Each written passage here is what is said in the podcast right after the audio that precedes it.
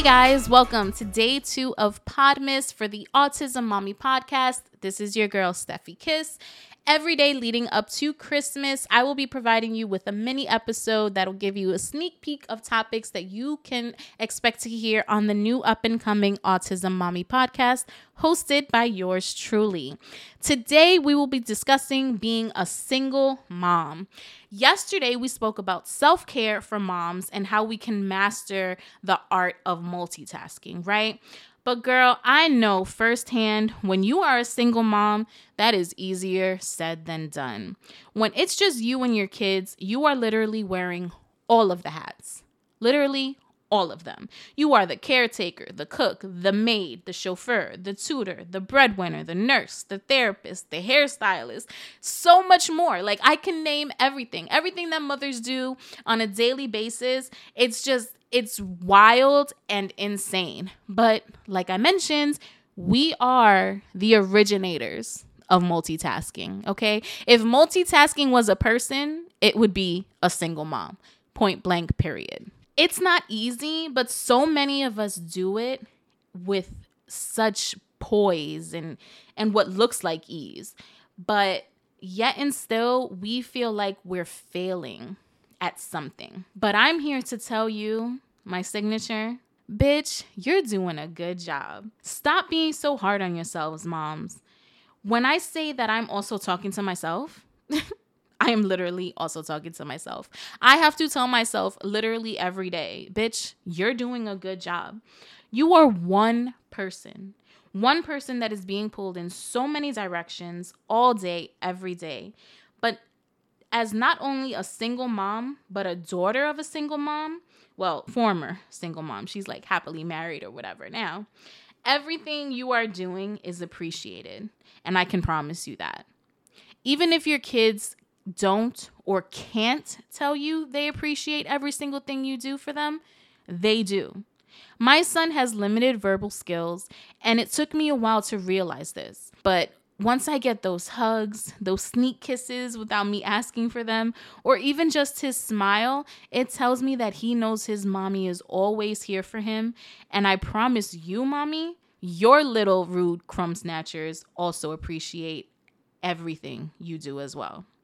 Some tips I found for single parents are first and foremost, don't neglect your self care.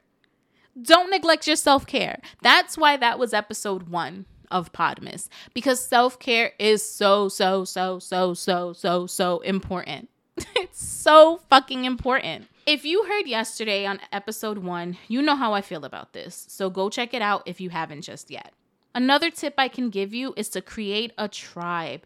Find other parents just like yourself who you can talk to, who you can share tips with, or simply just complain about your kids to because these little motherfuckers, they get on your nerves. I know they do. And don't get me wrong, your tribe doesn't have to be comprised of just single moms.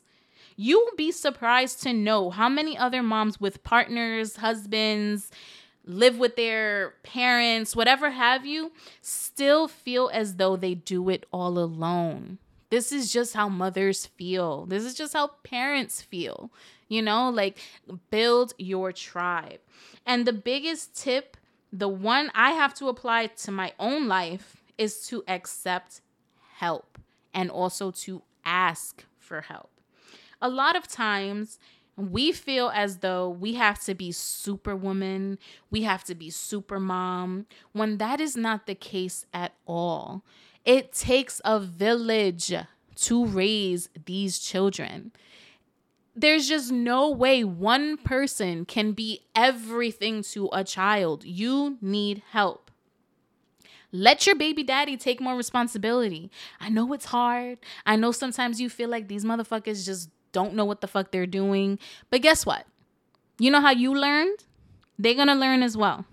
Allow your family to help you in any way you need especially if they are offering it.